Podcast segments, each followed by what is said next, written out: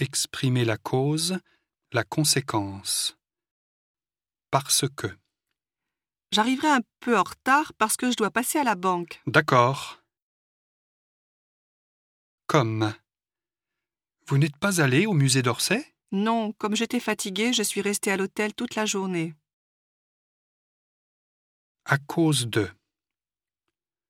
Tu te rends compte J'ai dû attendre cinq heures à l'aéroport à cause du brouillard. Pas de chance.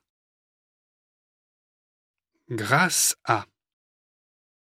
Vous êtes contente de votre séjour à Paris? Oh oui, grâce à vous, tout s'est très bien passé.